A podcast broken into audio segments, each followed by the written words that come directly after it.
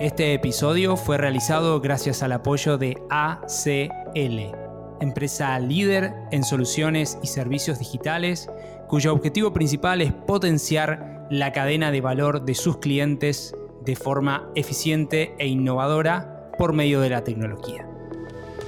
Para más información, te invito a ingresar en www.aclti.com. Eso es www.acltilatina.com. Todas las empresas en ese sentido tienen una especie de licencia informal para operar que no se saca en ningún ministerio, en ninguna ventanilla, que te la da de manera informal la sociedad en la que tú operas porque esa sociedad entiende que es valioso para ellos que tú existas.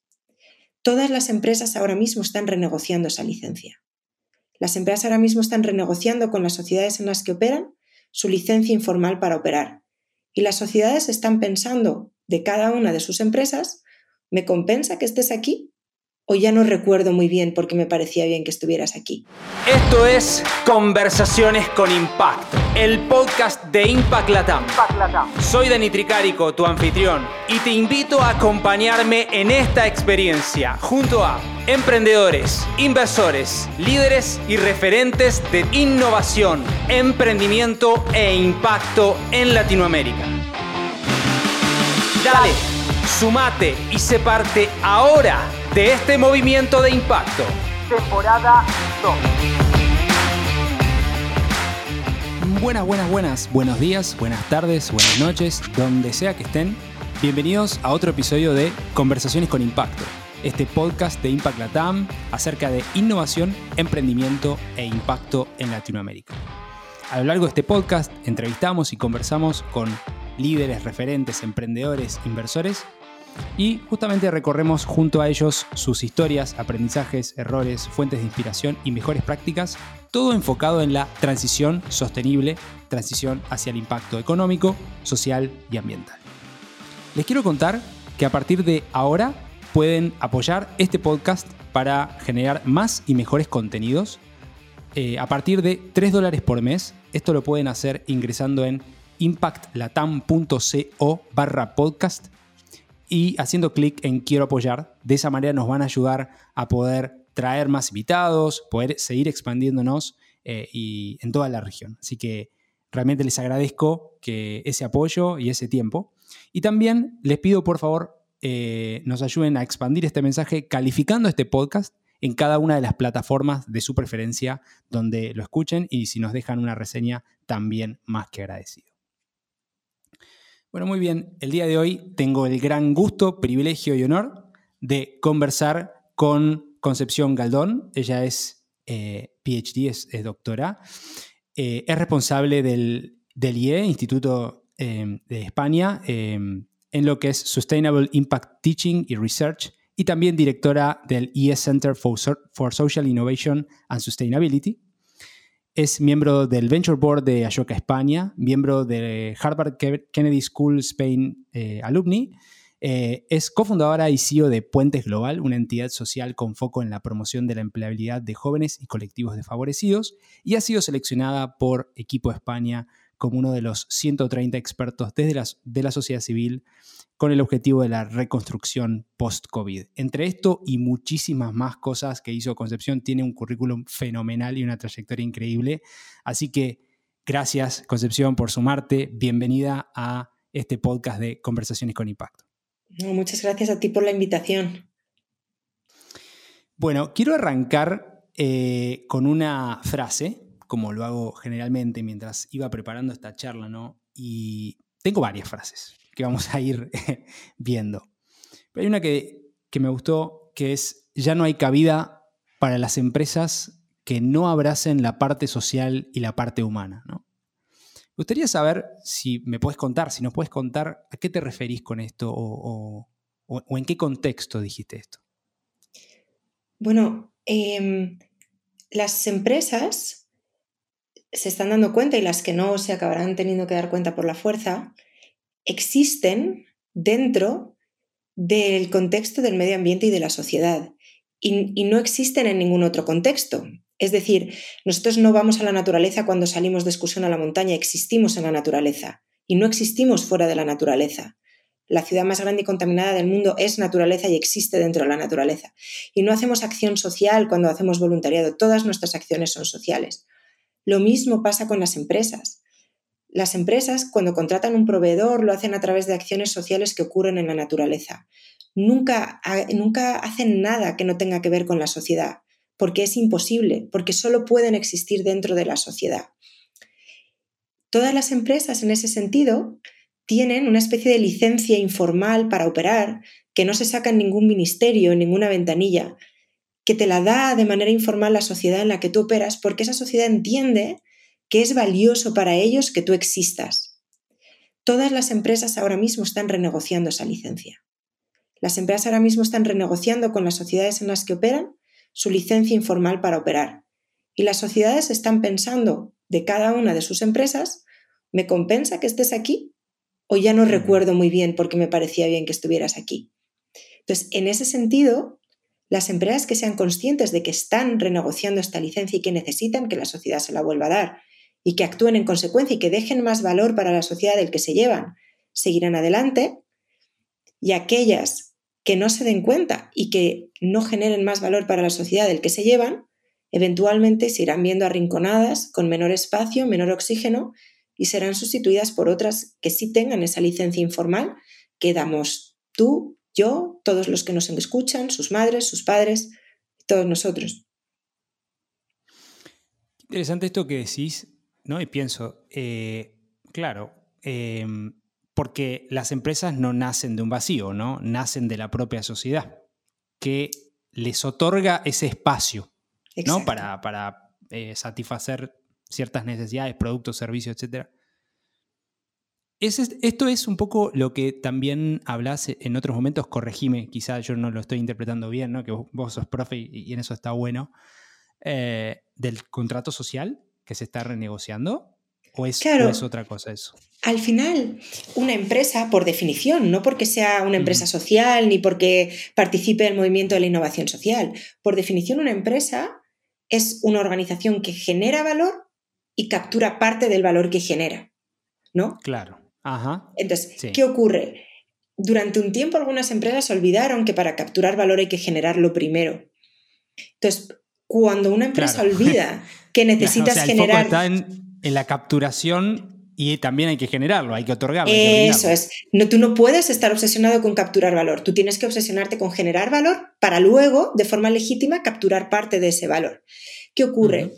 Si tú estás operando en un contexto, en una sociedad, si tú eres una empresa que está creciendo en Argentina, por ejemplo, o en Chile, o en España, donde sea que tú estés, y de repente entras en una dinámica en la que cada vez contratas a menos gente, a esa gente a la que cada vez contratas menos, cada vez les pagas menos y peor, estás mm. empezando a declarar tus impuestos en otro país distinto donde pagas esos impuestos y, el, y al final estás sobreponderando el retorno sobre el capital y no estás distribuyendo valor a través de rentas del trabajo ni tampoco a través de estado de bienestar por impuestos, pues llega un momento que la gente te mira y piensa, es que no termino de recordar por qué estabas tú aquí. Porque al final, ¿por qué existes? Es que no me acuerdo muy bien por qué consentía que tú existas. No, no, quiero comprar tus productos, no quiero ver tu eh, película, no quiero eh, participar de tu red social, porque, porque, no termino de entender por qué si generas eh, problemas de salud mental, maltratas a tus empleados, pagas tus impuestos en otro lado y no, no sirves para nada útil, pues yo no quiero participar de ti. Sí, y bueno, creo que en el, camino se perdieron o se están perdiendo muchas empresas en ese sentido, ¿no? Este, está, está, bueno pensarlo así, la verdad que quería ponerme en ese lugar porque, como decís vos, ¿no? Creo que está bueno es, hay que, hay que generar valor para brindarlo y eso es parte del equilibrio, digamos, no puedes concentrarte solamente en generar, no, yo vengo mucho del mundo del emprendimiento, como para que sepas desde ese lugar startups y demás, es como, bueno, generemos un modelo de negocio para generar rentabilidad, ta, ta, ta, que el ROI, que la evaluación, y es como que entras en una parafernalia completamente disociada eh, de muchas veces la problemática social, muchas veces de los estallidos sociales que vemos en Latinoamérica, ¿no? Bueno, pero es que a mí eso me parece... Eh, yo estoy muy, muy cercana al mundo del emprendimiento durante muchos años, especialmente el emprendimiento social, pero también el emprendimiento de base tecnológica. Y, y, toda la vida he pensado y he dicho a, quien me haya querido escuchar, respeto mucho más un solo cliente que 200 millones de dólares de inversión. es buenísimo.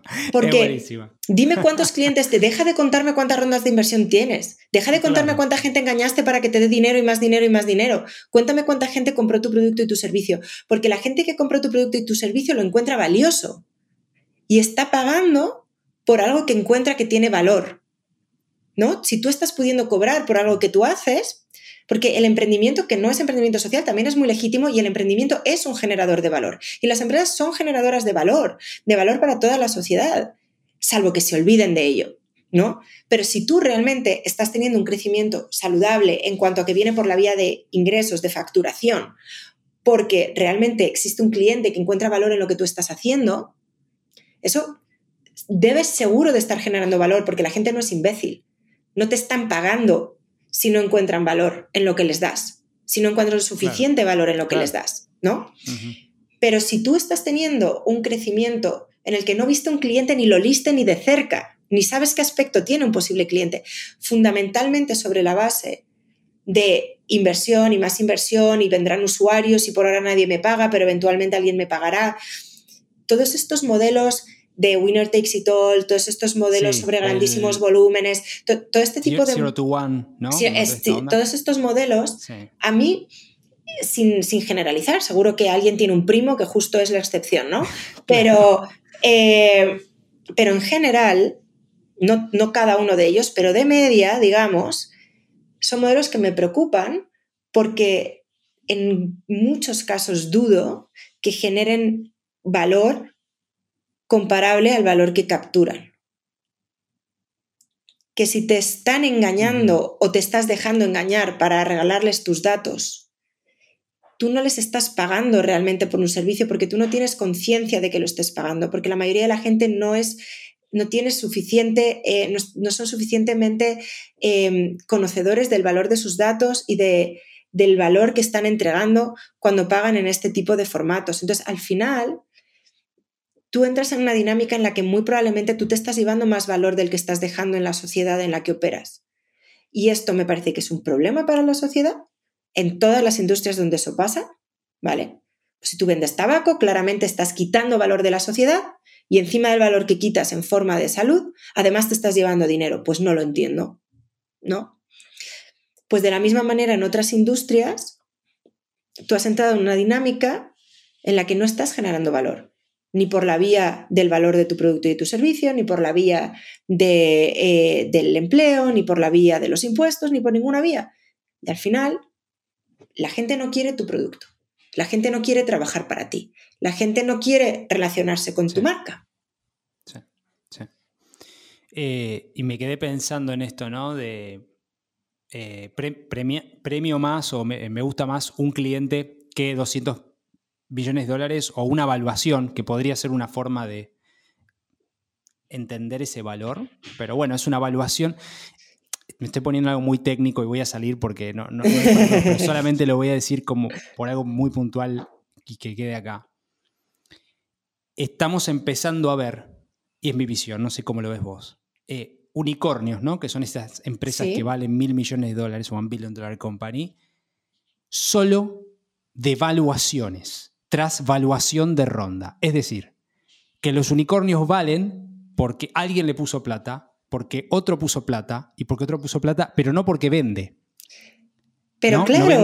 probablemente vende, no vende nada o vende el 10%. Pero ¿y eso qué significa? ¿No? ¿Eso qué valor tiene? O sea, sin desmerecer a los inversores. O sea, no estoy queriendo decir que todos los inversores son imbéciles, ¿vale? No, no, no, para nada, no, no. No, sin desmerecer. Pero hay una burbuja. Pero, o hubo una burbuja. Pero puede existir una burbuja eh, y sobre todo no indica valor para la sociedad.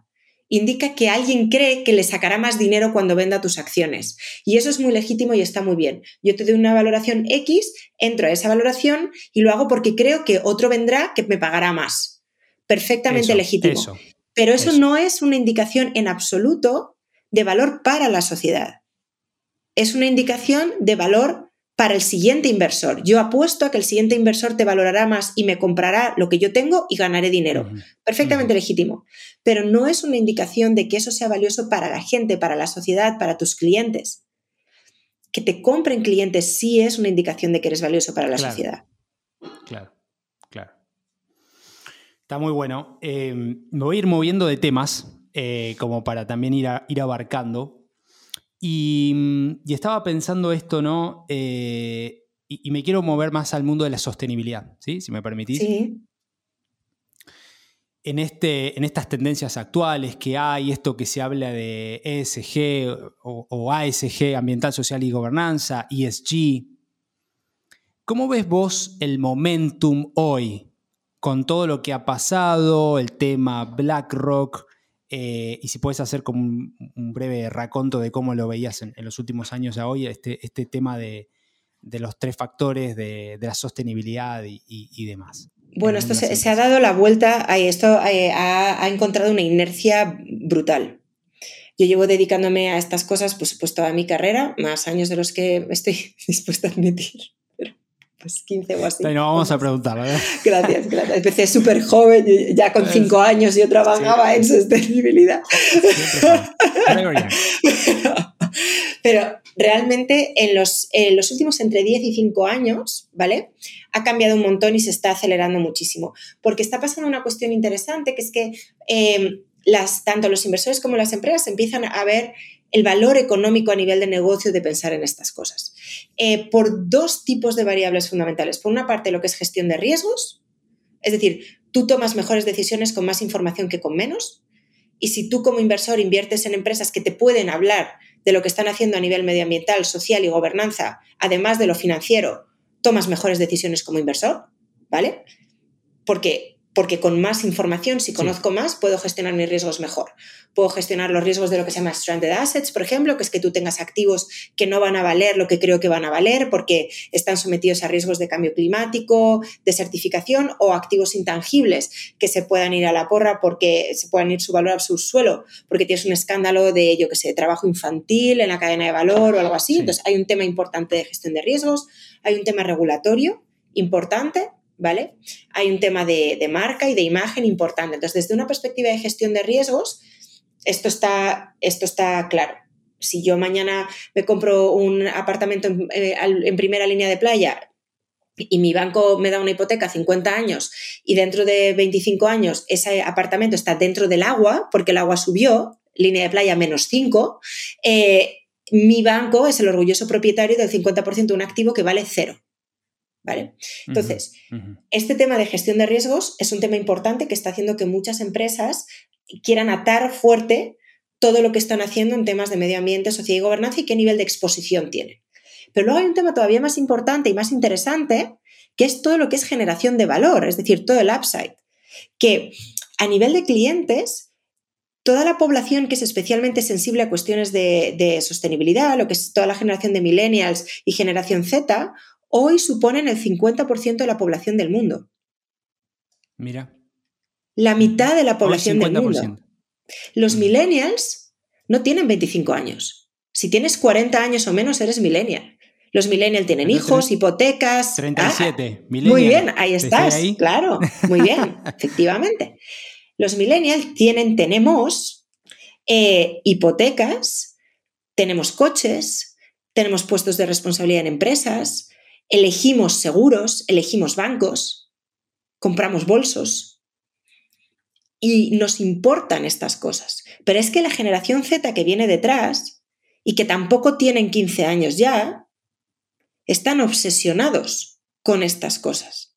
Entonces, hay un tema de generación de valor para el cliente que tienes, que cada vez más es un cliente que estas cuestiones les importan. Y también hay un tema de atracción de inversión que es que objetivamente hoy, para la misma rentabilidad, es más fácil financiarte si eres, que se llama ESG compliant, que si no lo eres. Dentro de todo el mundo de inversiones ASG hay un montón de realidades diferentes y hay muchísimo greenwashing. Esa es la realidad. El sector financiero hoy es probablemente el sector en el que más greenwashing hay. Hasta hace un cuarto de hora, cualquier banco cogía el brochure de un bono normal, le ponía en la primera página la, la foto de un árbol, lo llamaba bono verde y se quedaba tan encantado. Pero en torno a ese greenwashing han ido surgiendo la taxonomía de la Unión Europea y distintos criterios y la gente se va sofisticando más.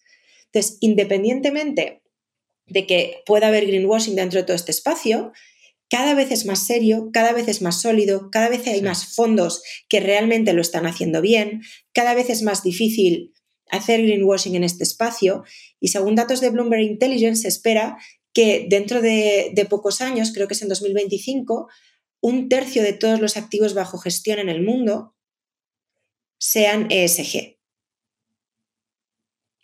Eso 2025 dijiste, ¿no? 2025. Entonces, esto, la financiación ESG no es decoración en el mundo. Es un montonazo de dinero que no está disponible para ti si no cuidas estos temas. Claro, claro. Em, una, pregunta, profe. En este espacio a ser alumno de, vos a la profe, ¿no? Eh, pero te quiero preguntar, esa es como el, la tendencia, ¿no? Del ESG, como que ha ido creciendo, eh, llegar al one trillion de assets, o sea, de activos que, tengan que ver, entre comillas, con lo sostenible, verde y diferentes labels. Pero en las últimas semanas, no sé si lo has visto, es algo muy contemporáneo esto, ¿no? Eh, está esta nueva carta de BlackRock, este asset manager más grande del, mundo, eh, maneja, maneja, los activos, los que tienen la plata al final del día, ¿no? Sí. Eh, y año tras año el CEO, y lo comparto para, la audiencia, quizá está bueno para que lo vean, Larry, Larry Fink, sí. este, viene haciendo como cartas a los accionistas, bancando, vamos a decir, la movida sostenible o impacto o este, ESG. Y en la última carta, a raíz de todo lo que está viviendo Estados Unidos, la posible recesión o no, etcétera, no habló o no puso el tema de ASG o, sostenibilidad. Y hay como una sensación, por lo menos lo que yo eh, converso, de que está perdiendo momentum un poco esto.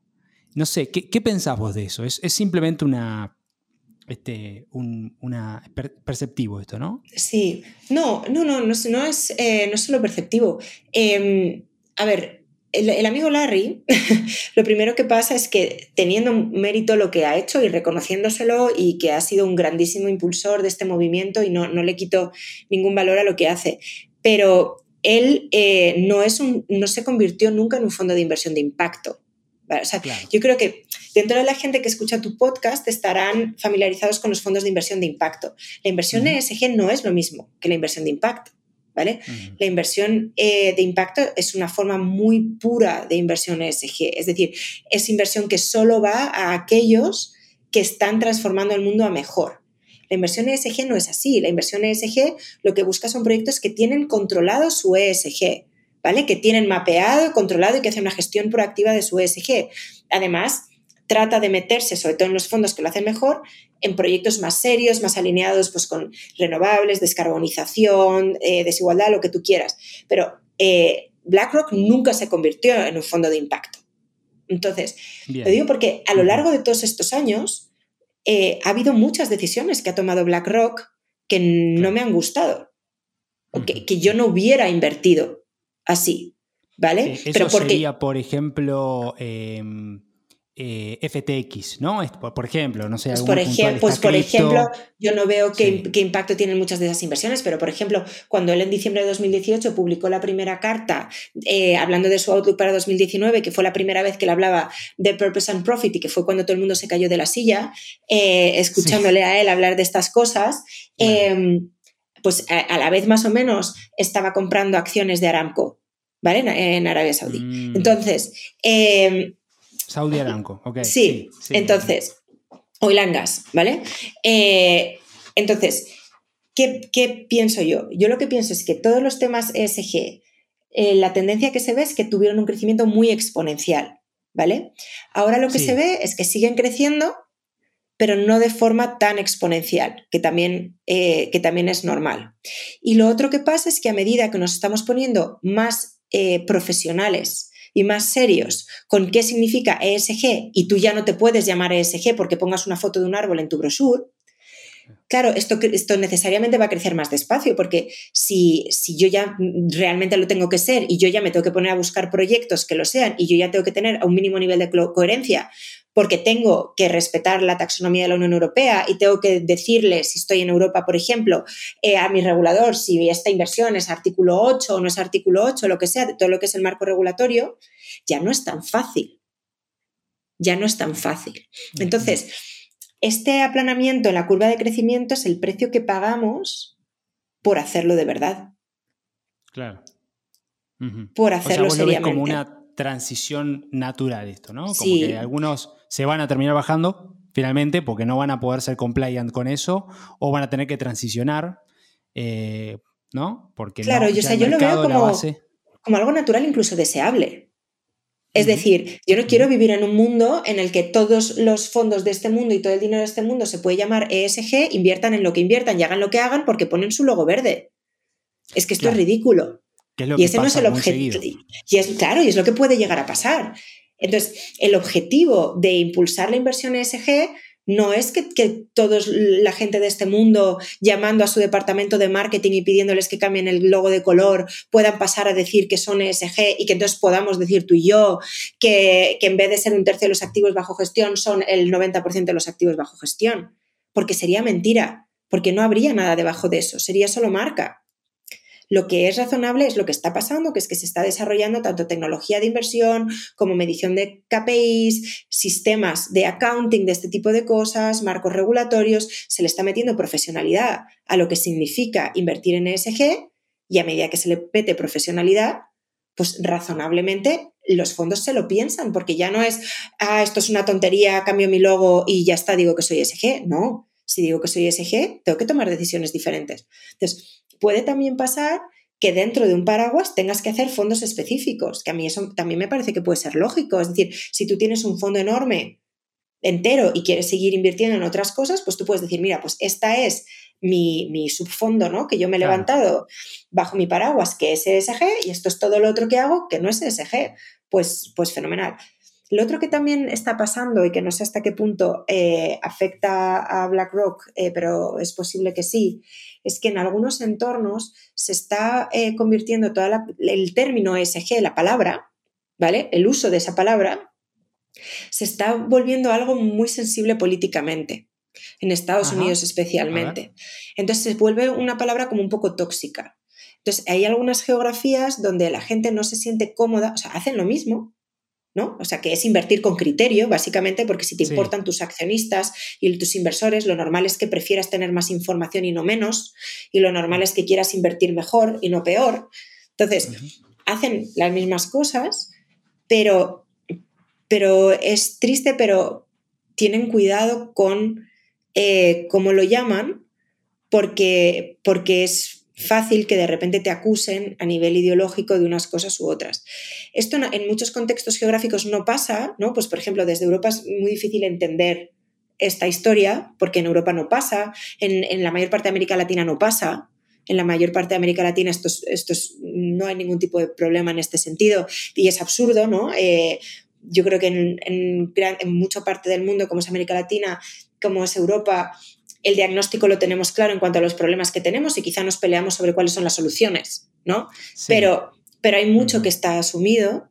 Eh, bueno, América Latina claramente también porque estáis a nivel de biodiversidad con muchísima biodiversidad y valoráis muchísimo vuestro patrimonio natural porque lo tenéis y en muchos otros lugares del mundo no lo tenemos, ¿no? Y tenéis algunos de los países con más biodiversidad del mundo en América Latina y hay esa conciencia, pero también a nivel social porque también estáis expuestos a problemas de desigualdad, a problemas de pobreza, que en otros lugares del mundo no, y está muy asumido muchos de los problemas y la necesidad de resolverlos. Pero hay otros lugares del mundo, como, como desafortunadamente es Estados Unidos, donde esa conversación eh, en algunos entornos es más complicada. Entonces yo lo que veo es que eh, muchos gestores de activos lo que están es cuidando su lenguaje para que no les ataquen y básicamente están haciendo cosas parecidas a las que hacían, buenas, malas y regulares. Pero es que BlackRock nunca ha dejado de invertir. BlackRock nunca dijo, y nunca más en mi vida voy a invertir en ninguna cosa que no, sea verde. O sea, ellos están haciendo lo mismo que hacían. Perdona, te hago una pregunta para cerrar ese punto porque me parece bueno. cuando vos decís que los atacan, ¿no? O, o, tienen algún tipo de presión o, no está bueno comunicarlo como patrones ambiental, social y gobernanza, ¿no? Sí. Eh, ¿Por qué se da eso? Es quizá lo que no me está costando eh, anclarlo eso. Es, o, es por un eh, tema de la conversación política que hay en Estados Unidos. Sí. Más por ahí va la cosa. Tiene mucho que ver con la conversación política que hay en Estados Unidos. Eh, tiene, tiene mucho que ver con, cuestiones históricas en el país, que, en parte es lo que informa la situación política que tienen. Em, bueno, Estados Unidos es, un, es, un, gran lugar, yo he vivido allí y, y es un lugar querido para mí las, las, formas que tienen distintas ¿no? de otras regiones del mundo de relacionarse entre ellos, con los demás y que derivan este tipo de cosas, tienen raíces históricas profundas y en ese sentido son perfectamente legítimas, ¿no? son cuestiones culturales eh, absolutamente legítimas y respetables como las cuestiones culturales diferentes que habrá también en, distintos lugares de Europa o, América Latina. Me parece que es importante ¿no? que no... Em, bueno, que, no es que vengan de un sitio ni mejor ni peor, sino que es, un contexto histórico diferente. Y, allí hay toda una cuestión política muy polarizada en torno al concepto de libertad, que para ellos es muy importante, y en torno a, conceptos de, em, bueno, de liberalismo, de, de otra serie de cosas que allí se viven un poco de otra manera y de alguna forma parte del espectro político ha conseguido secuestrar esta conversación y hacer equivaler algunas palabras a, términos mm, muy relacionados con regulación más dura, con control, con falta de libertad, que allí se digieren mal. Que, bueno, en todo el mundo se digiere mal, quiero decir, yo tampoco quiero perder libertad, pero bueno, allí se digiere especialmente mal por el contexto histórico de ellos. Entonces, bueno, desafortunadamente el marco político ha secuestrado parte del lenguaje y, eso afecta en gran parte a las conversaciones que, es, práctico tener o no tener. Y hay algunas empresas que, bueno, pues que piensan que no es práctico usar según qué lenguaje porque no les sirve bien y no lo usan. Quizá no es el caso de BlackRock, quizá hay muchos otros motivos, pero sí, que es algo que está, sí que es algo que se está dando y que entonces pues muchas organizaciones y muchas empresas, bueno, pues para evitarse el problema, pues no usan la palabra. ya no solo la palabra SG, ¿no? Sino términos en relación con sostenibilidad, con no sé qué, ¿sabes? Todas estas cuestiones. Y, y bueno, es, es, no sé, no sé si es bueno o malo o medio pensionista, pero, pero es lo que es ahora mismo. Bien. Estamos conversando con Concepción Galdón, ella es la responsable del, IE, eh, del Instituto de España, acerca de temas de social innovation, sustainability, research, de estos temas. Eh, Concepción, quiero consultarte y, también entender un poquito más, quizás está bueno, que cuentes el trabajo que realizan y que llevan adelante desde tu rol, desde el Centro de Emprendimiento eh, y también desde el área de research, puntualizando en, no sé si querés compartir alguna algún programa, puede ser este, esta alianza eh, y los concursos que tienen, y también desde el área de research. Sí, pues mira, yo ahora, eh, bueno, el centro, en el Centro de Emprendimiento trabajé, pero ahora dirijo el Centro de Innovación Social y Sostenibilidad. Y, mm, eh, y, y desde ahí, el Centro de Innovación Social y Sostenibilidad bueno, yo tengo dos posiciones en ella, como describías antes. Por una parte, dirijo Centro de Innovación Social y Sostenibilidad y por otra parte, distinta y separada, dentro de la Oficina de Sostenibilidad eh, llevo toda la parte de Teaching and, Research, toda la parte eh, académica. Entonces, la diferencia entre estas dos cosas es que el Centro de Innovación Social y Sostenibilidad, que cae debajo de la Fundación IE, mira hacia afuera, ¿no? Lo que es es una ventana de impacto de IE hacia afuera de IE. Mientras que el trabajo que hacemos en la Oficina de, de Sostenibilidad tiene mucho que ver tiene impacto hacia afuera, obviamente, que es nuestro objetivo final, pero tiene mucho que ver con la sostenibilidad del propio IE y ahí mirar cuál es el contenido en sostenibilidad de nuestros programas, de nuestra investigación, etc. Entonces, dentro de lo que es el centro y de lo que hacemos desde Fundación IE en el Centro de Innovación Social y Sostenibilidad, pues sí que eh, te agradezco que me, me recuerdes eh, como las distintos partnerships que tenemos y gracias a los cuales nos conocemos tú y yo, eh, que porque hay uno espacialmente, que es el que mencionas, donde quizá hay algunas de las personas que te escuchan que podrían tener ahí una buena oportunidad. Nosotros eh, trabajamos junto con Fundación Mafre como partner académico en los premios Fundación Mafre a la Innovación Social. Estos son unos premios que Fundación Mafre conceptualizó y lanzó con nuestro apoyo eh, hace ya unos años, están ya en su sexta edición y cada año buscamos innovadores sociales por toda América Latina, ahora también Estados Unidos y Europa también, que estén trabajando en categorías que están alineadas con aquellas cosas en las que Fundación Mafre puede apoyar verdaderamente, ¿no? donde tienen conocimiento y pueden apoyar también con la dotación económica del premio, pero también con su conocimiento. Estas categorías son salud, innovación en materia de salud, innovación en materia de eh, longevidad, aging, ¿no? Cómo generamos eh, un, mundo en el que todas las personas en todos los momentos de su vida se sientan valiosas, no tanto desde la perspectiva de dependencia, ¿no? Sino desde la perspectiva de valor, del, valor de todas las personas en todas las etapas de su vida. Y por último, todo lo que tiene que ver con movilidad eh, que sea sostenible, que sea segura, eh, que evitemos eh, daños no intencionados a las personas en distintos contextos. Entonces, en estas tres categorías buscamos innovadores sociales que optarán a un premio de 40.000 euros a fondo perdido como donación para su proyecto. Ahora mismo estamos a punto de celebrar la gran final que será en mayo de la presente edición, donde eh, los candidatos de, América Latina vendrán junto con candidatos eh, brasileños, que los separamos por el idioma, eh, estadounidenses y europeos a Madrid al evento de premiación y donde se elegirán los tres ganadores. Y en octubre, previsiblemente, abriremos la siguiente candidatura. Entonces, si, si alguien que nos esté escuchando tiene un proyecto de innovación social en estas categorías, es importante estar ya con ello a tiempo completo, al menos una persona, tener un prototipo ya validado con usuarios para poderse candidatar. No es una competición de ideas, es una competición de proyectos de verdad, pero, pero será genial contar con su candidatura y si llegan a ser finalistas, ya solo por ser finalistas tendrán un premio muy importante que es participar de la Red Innova, que es la comunidad de premiados de todas las ediciones, donde uno puede participar hasta que quiera, de por vida si quiere, donde recibe formación, acompañamiento, eh, networking con todos los demás innovadores sociales de ediciones anteriores y la experiencia de verdad increíble de, venir a Madrid. Puedo decir que es increíble con la boca bien grande porque no lo organizamos nosotros desde IE. La experiencia del viaje y de la premiación la organiza el equipo fantástico de Fundación Mafre y de verdad eh, es espectacular. Si luego además te llevas 40.000 euros, pues mejor que mejor. pero, pero ya incluso ser finalista es, eh, es, toda una experiencia fantástica. Bien, ahí entonces eh, el concurso. Em, podés, tenés, eh, ¿recordás la dirección? Si no, lo podemos dejar después en los links eh, donde pueden tener más información. Lo pueden, lo pueden encontrar toda la información en la página web de Fundación Mafre, donde ahí tienen una parte de, premios. Ellos eh, hacen un trabajo espectacular, tienen un montón de premios distintos. Estos son los premios Fundación Mafre de la Innovación Social.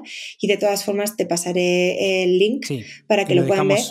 Perfecto. y si están interesados, eh, pues puede ser bonito que sigan el evento de premiación que se, publicará también online de este año para que vean que cuando digo que es espectacular, no exagero ni un poco solo.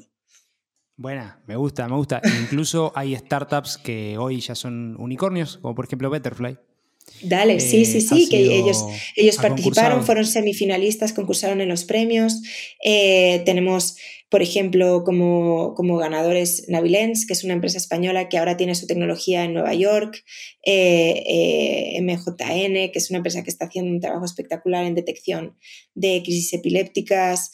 Eh, bueno, en la, web también cuando se lo pase pueden ver todos los finalistas y premiados de ediciones anteriores que, bueno, están haciendo un trabajo sensacional y, seguro que muchas de las personas que te siguen son fortísimos candidatos para esta competición. Fenomenal. Bueno, ahí vamos a dejar el link entonces eh, de, estos premios a la innovación social de, de, MAPFRE y el IE para todos aquellos eh, que estén emprendiendo, que estén comenzando una idea y demás. Bueno, Concepción, me quiero meter en los últimos temas, eh, como para ya ir redondeando, pero hay un tema particular que a mí me gusta mucho y que vi que vos estás metida, que es todo este tema de la longevidad, el tema este Silver Economy, que le dicen economía plateada, envejecimiento activo, envejecimiento 2.0 y muchísimos sinónimos más. Vos específicamente tuviste una conversación ahí con Pascual Bruckner, que es un, filósofo muy bueno, y una de las frases que, tomé ahí de, de, una de las publicaciones que hiciste es que la longevidad es uno de los grandes logros de la humanidad y exige una nueva mirada sobre qué significa vivir bien, cómo se es feliz, cómo se estructura la solidaridad intergeneracional. ¿no? La conversación es larga y todos aquellos que quieran eh, lo pueden ver en tu LinkedIn, que lo dejaremos luego. Pero me interesa eh, que puedas compartir qué fue lo que más te llevaste de este intercambio y cómo ves todo este mundo de esta nueva economía plateada que, le dicen. ¿no? Mm. Una de las iniciativas que tenemos en el Centro de Innovación Social y Sostenibilidad de I es un observatorio de demografía y diversidad generacional que compartimos con nuestro Centro de Diversidad. Y ahí nuestro foco de investigación principal en la actualidad es la colaboración intergeneracional.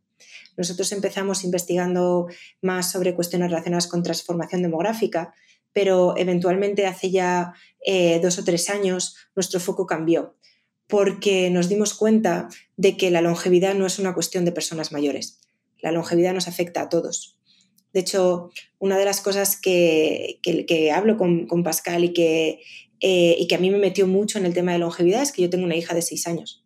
Y porque tengo una hija de seis años necesito saber sobre longevidad, porque yo no la puedo educar igual si pienso que ella va a vivir 100 años, 110 años y va a tener que reinventarse muchas veces y se va a jubilar con 80 años, que si yo pienso que, que ella va a vivir 80 años y se podrá jubilar de otra manera y vivir de otra manera, ¿no? Esto reta mucho toda la colaboración intergeneracional porque en este momento tenemos el mayor número de generaciones que han coexistido nunca en el mundo y sobre todo en nuestras empresas porque hemos alargado no solo la esperanza de vida, sino la esperanza de vida saludable. Entonces, eso significa que en nuestras empresas tenemos el máximo número de generaciones trabajando juntas. Y necesitamos reencontrar la manera de relacionarnos y de interdepender unos de otros. ¿no? En esta dicotomía eh, que, vemos desde el observatorio de, la dependencia a la independencia ¿no? y en esta tensión entre independencia y dependencia entre las generaciones, nosotros apostamos por la interdependencia ¿no? y cómo podemos aprender unos de otros y colaborar juntos. Pascal Bruckner es, eh, es un filósofo fascinante, verdaderamente, eh, y, me interesó mucho con él esta, esta idea que tú mencionas, no solo de la parte económica, obviamente la longevidad es una oportunidad económica espectacular y para todas las personas que te siguen, si están pensando en qué espacio emprender con una perspectiva social, la longevidad es todo oportunidades solo hay oportunidades dentro del ámbito de la longevidad. Es más difícil hacer algo que no sea una oportunidad que algo que sí que lo hagas mal en el ámbito de la sostenibilidad, o sea, en el ámbito de la longevidad, porque afectarás positivamente la conversación de sostenibilidad desde la perspectiva social, seguro, si eres capaz de generar un producto o un servicio que mejore la calidad de vida de todas las personas en todas sus etapas, ¿no? Entonces, eh, este foco que no es en eh, tienen canas, pero tienen dinero, vamos a sacárselo, ¿no? Sino que es eh, todos tenemos derecho a ser felices en todos los momentos de la vida. ¿Y cómo les acompañamos? ¿Y cómo nos acompañamos para ser felices? ¿Y qué puedo hacer yo para que todas las personas sean felices en todos los momentos de su vida? Para que una persona en cualquier momento de su vida pueda viajar, pueda salir a comer, pueda ir con sus amigos, pueda trabajar, eh, pueda aportar valor a la sociedad en todos los momentos de su vida, ¿no? con, esa autonomía. Y ahora hay una perspectiva interesante que es eh, todo lo que es eh, la longevidad en el hogar y en la autonomía. O sea, reimaginar nuestra manera de gestionar la entrada en la dependencia. Es que hacemos a las personas dependientes muy pronto, porque nuestro único paradigma ahora mismo es o bien estás tú suficientemente bien como para vivir solo en tu casa, o bien la siguiente es que te pongo en una residencia de ancianos. Una, residencia, que encima es la experiencia, el que la reinvente realmente se merece ser millonario, porque las experiencias de las residencias son un desastre. Claro, pero entonces lo que necesitamos es reinventar todo el concepto es que ¿por qué solo tenemos dos paradigmas? ¿Por qué en cuanto que una persona tiene X años, no, quiero ofender a nadie que nos esté escuchando, pero eh, pues 75, 80, imagínate, y quizá ya no, su familia tiene eh, preocupación, se puede caer, no puede estar sola, eh, quizá hay cosas que no se ocupan, pero en realidad esa persona está perfecta, está bien, no necesita estar en un hospital, que muchas residencias son como una especie de hospital peor. Necesitamos imaginar nuevas soluciones, ¿no? Entonces, cuando tú lo miras desde este paradigma, como lo miraba Pascal, de, de la felicidad de las personas, de cómo te hago feliz, cómo te doy una vida plena y cómo yo como emprendedor, como innovador social, genero soluciones para que tú tengas una vida plena y para que el resto de la sociedad la tenga contigo. Volviendo al principio de la conversación, entro en un paradigma en el que genero muchísimo valor. Y porque genero muchísimo valor puedo capturar parte de ese valor. Y lo puedo hacer de forma legítima, porque la sociedad en la que opero entiende perfectamente que sí quiere que mi empresa esté en el seno de esa sociedad. Está muy bueno. Eh, además, además de una tremenda oportunidad, una tremenda necesidad social, ¿no? Y no solamente desde, desde los productos, servicios, y te llevo hasta el, hasta el final, ¿no? Este, muerte digna, ¿no? Que es un lugar tremendo donde todavía no, no vemos eh, nuevas formas, quizá, no tantas nuevas formas, ¿no? Bueno, pero y ahí es toda una conversación, eh, lo que pasa que quizá nos metemos más en el aspecto médico, ¿no? Pero del rol de los cuidados paliativos, ¿no? Ahí eh, conozco eh, una persona que es enfermera de pediatría de cuidados paliativos, porque los niños también se mueren y se nos olvida que se mueren.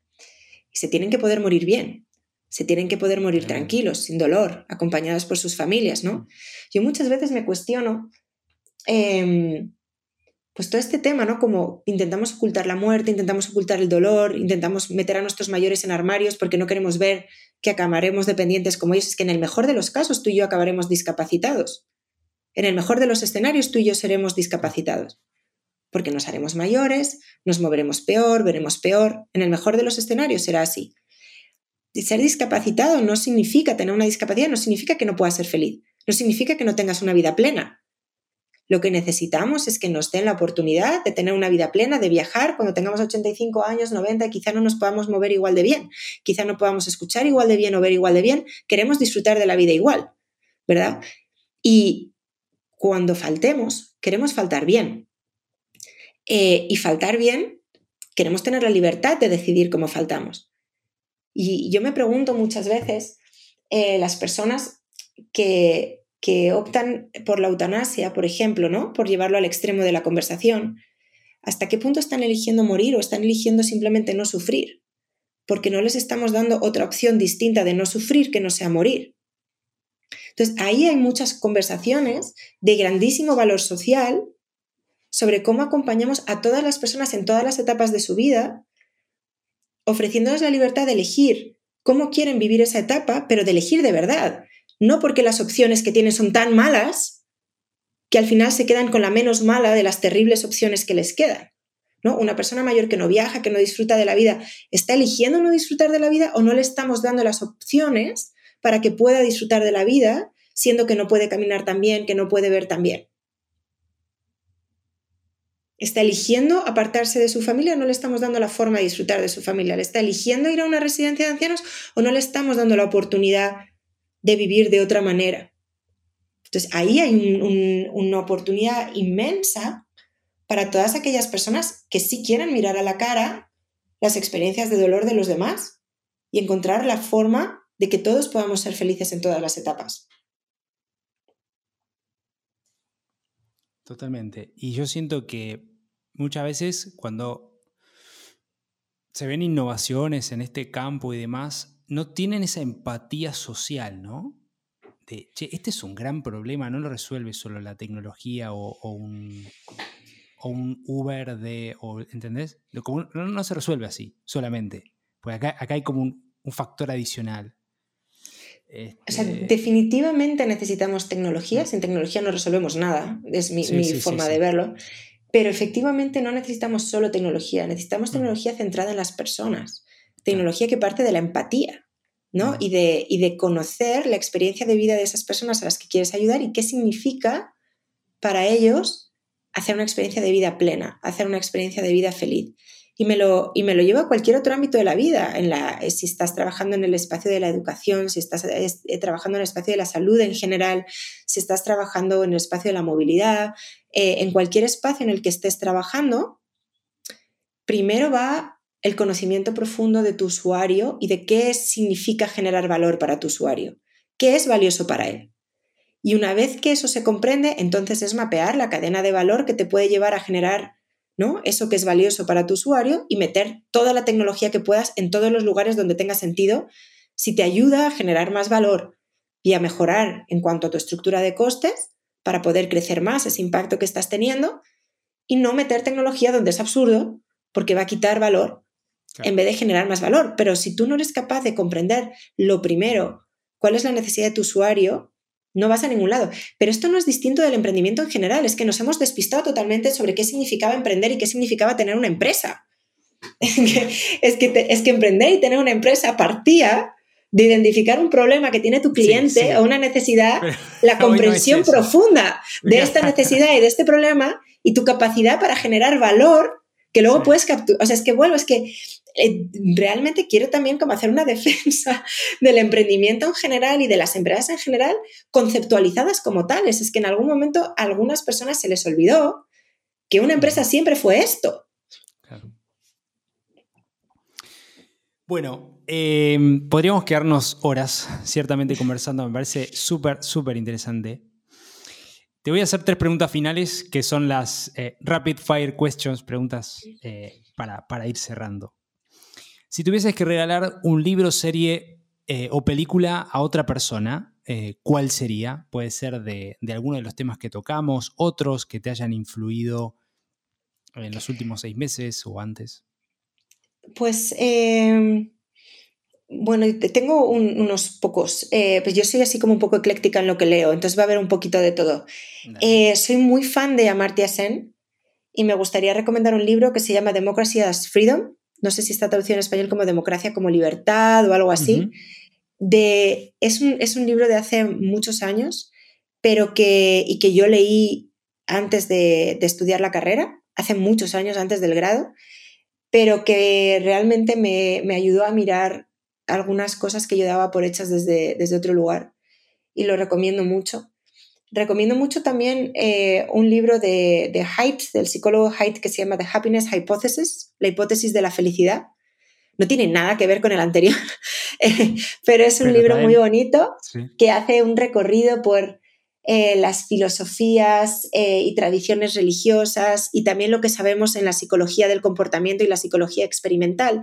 Y lo que viene a decir es, bueno, si de distintas culturas en distintos lugares y la filosofía y la eh, psicología demuestran que X cosa a la vez es importante, ¿no? Si tradiciones culturales que nada tienen que ver consigo, entre sí, eh, y también los psicólogos hemos identificado X cosas como importante para la felicidad, pues quizá es que es importante para la felicidad, ¿no? si tantas personas han aterrizado. Claro, igual lo tenemos que tener en cuenta, ¿no? Eh, y está muy bien escrito y me gustó mucho. Y, y el último libro que voy a recomendar, igual va a parecer una tontería, pero me ha recordado mi hija hace poco el que, el que fue mi libro favorito durante muchísimos años de mi vida, que es un libro que, es de niños, pero, pero tiene moralejas para los mayores, que es Momo, de Michael Ende. Ah, Michael Ende es el mismo autor de La historia interminable eh, y de tantos ah, otros libros, y es un libro sobre el tiempo, sobre el valor del tiempo. Y, bueno, si a alguien de los que nos escuchan le, divierte la literatura eh, infantil, pues lo recomiendo también. Interesantes, interesantes esos tres. Bueno, los vamos a dejar en, los links de este episodio, así ustedes pueden hacer clic y, buscarlos. Em, si tuvieras que darte un consejo a vos mismo, a vos misma, cuando tenías 15 años o en la adolescencia, ¿cuál hubiese sido? Puede ser una frase, puede ser un, simplemente un dale para adelante. Pues yo me diría que la mayoría de las cosas que pasan en la vida no tienen tanta importancia, realmente. claro. Vamos a arrancar de ahí. Yo diría, chica, relájate. que no, no, todo hace falta planearlo, no todo hace falta tenerlo previsto. Eh, la gran mayoría de las cosas que te van a pasar no son tan importantes. Eh, muy pocas cosas son importantes y vale la pena apostar por ellas. Muchas de las cosas de las que hemos hablado hoy son importantes, vale la pena apostar por ellas. Y luego la vida está llena de cosas que solo nos quitan energía y nos despistan de lo que importa de verdad. Está bueno. Bueno, ¿y cómo ves tu país, España? ¿no? Eh, y, también quizá alguna vinculación con Latinoamérica en los próximos 5 o 10 años referidos a estos temas que venimos hablando de sostenibilidad. ¿Cómo ves, cómo ves ese futuro? ¿Cómo, ¿Cómo lo vislumbras? Pues yo creo que estamos en una ventana de oportunidad espectacular, espectacular. Y que tanto, tanto en España como en América Latina, eh, en el que tenemos la oportunidad realmente de tomar el control, eh, control relativo, ¿verdad? Porque el control sobre el futuro nunca existe del todo, pero tomar el control sobre el impacto que tenemos a nivel de sociedad y de medio ambiente y virar el rumbo. Creo que estamos caminando, que nos hemos dado cuenta, ¿no? De que estábamos caminando muy deprisa hacia un lugar en el que no queremos estar. Eh, y, que, y que una vez que hemos tomado conciencia de que caminábamos muy deprisa, sí, pero hacia un sitio al que no queremos ir, tenemos la oportunidad de empezar a caminar, al principio quizá más despacio, al principio con más esfuerzo y luego espero que más deprisa, hacia un lugar en el que preferimos estar, ¿no? Hacia un lugar al que sí queremos ir. Y, bueno, yo prefiero ir más despacio donde quiero estar que ir muy deprisa a un lugar en el que no quiero vivir, ¿no? Y yo veo el futuro como, bueno, yo, yo creo que tenemos esta oportunidad de, de abrazar una nueva manera de hacer las cosas, Creo que, este crecimiento grande de población millennial y Z es una gran oportunidad, que la transformación de la demografía es una gran oportunidad y que si, realmente apostamos por las cosas que son importantes, América Latina tiene una oportunidad espectacular, porque es que tenéis tanta riqueza natural, eh, tenéis tanta riqueza demográfica que en otros lugares del mundo no tenemos, eh, que es que, es que puede ser impresionante ¿no? lo, que, lo que se puede llegar a hacer en tantos países allá. Y, en Europa, pues con nuestros propios retos distintos y con menos riqueza natural y demográfica que, vosotros, pero también con la oportunidad de estar en la dirección correcta. Y para España, esta, este lugar, ¿no? Eh, a medio camino entre el futuro de Europa y, lo que pueda pasar en América Latina, pues es un privilegio realmente. Es un privilegio. Y lo que espero es que sepamos verlo y que, que sepamos aprovecharlo. Muy bueno. Em, ¿Algo más que te gustaría, querida profe Concepción, compartir con esta audiencia que no comentaste, que no mencionaste eh, antes de cerrar? Pues lo único que querría añadir es que todos los temas que hemos comentado son extremadamente complejos, muy difíciles, incluyen muchas variables moviéndose a la vez. Y además son dinámicos, ¿no? Algo es sostenible solo si lo es en el tiempo. Entonces, solo podemos saber si algo fue sostenible con el tiempo. Por eso me cuesta y me, y me gustaría como sí mandar este mensaje, no juzgar demasiado lo que pasa en un lugar o en otro, ¿no? No quedarnos en esto es bueno o es malo, las posiciones de cero o uno, porque incluso en lugares o en, eh, en, industrias, en espacios donde ocurren cosas que no entendemos o que no, no están alineadas con nosotros, todo es tan complejo que probablemente hay razones legítimas por las que eso está pasando y si no las comprendemos no las vamos a poder llegar a cambiar. Y de la misma manera en lugares donde están pasando cosas que sí son interesantes y que nos gustan y que avanzan la sostenibilidad, se mezclan con otras cuestiones que quizá no son tan coherentes. Y esto no nos puede llevar a la parálisis, no nos puede llevar eh, a la desesperanza, sino que simplemente tenemos que entender que es normal, que que todo esto pase es lo normal, incluso es deseable, porque a medida que avanzamos y que nos ponemos más serios y que realmente queremos implementar las cosas y que no estamos solo en wishful thinking, pues nos vamos a ir encontrando con las incoherencias normales de las personas, con el día a día de cada uno y con las dificultades de implementar cuestiones súper complejas en países distintos con tradiciones históricas diferentes. Entonces, todo esto es normal y es deseable, y, es perfecto y está genial. Y ocurre porque estamos en la dirección correcta y no nos debe de parar. A por ello, entonces. Exacto. Eh, muy bien. ¿Dónde es el mejor lugar eh, para aquellos que quieran escribirte, contactarte? Eh, por, puede ser por el, concurso, puede ser por alguna sinergia con el IE? Lo más fácil es, a través de mi mail, que, está online, no es súper fácil de encontrar, gente muy extraña me encuentra, así que estoy segura de que todo el mundo me puede encontrar. Pero bueno, para ahorrarles el tiempo de buscarme, es concepción.galdón.ie.edu. También me pueden escribir en LinkedIn, eh, pero bueno, es verdad que LinkedIn eh, lo miro un poquito menos. Sí, y te bombardea muchas veces y bueno, pero yo contesto, ¿eh? yo contesto a todo el mundo. En LinkedIn, en el email, yo contesto a todo el mundo porque mucha gente me ha contestado a mí. Lo que es verdad es que a veces puedo tardar un par de meses en contestar y quizá mi respuesta ya no es relevante. Eh, puede, pasar, puede pasar. Bueno, muchísimas gracias por compartir eh, un poco acerca de tu recorrido, eh, tus aprendizajes y tus visiones, ciertamente mucha gente le, va a interesar. A mí por lo menos me interesó, yo lo pasé bien, aprendí, así que te agradezco, querida Concepción, eh, por este espacio. No va a ser el último, probablemente a futuro podamos hacer otra, otra instancia donde haya alguna novedad, algún release que hagan de algún informe o algo para compartir que sea interesante acerca de, de estos temas. ¿Te parece? Perfecto. Bueno, muy bien. Em, entonces ahí la tuvimos a eh, Concepción Galdón eh, conversando acerca de todos estos temas. Muchas gracias a todos y cada uno de ustedes por eh, acompañarnos en este nuevo episodio de Conversaciones con Impacto, por prestarnos su oído, su tiempo y su oreja. los invito a que ahora nos apoyen para seguir generando más y mejores contenidos en este podcast por tan solo 3 dólares por mes ingresando en www.impactlatam.co barra podcast y haciendo clic en quiero apoyar.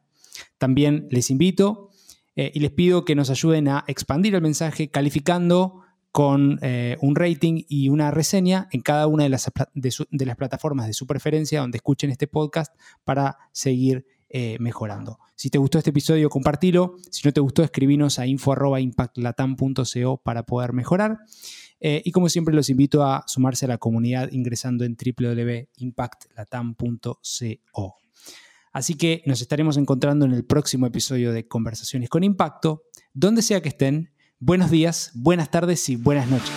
Muchas gracias por sumarte a este nuevo capítulo de Conversaciones con Impacto.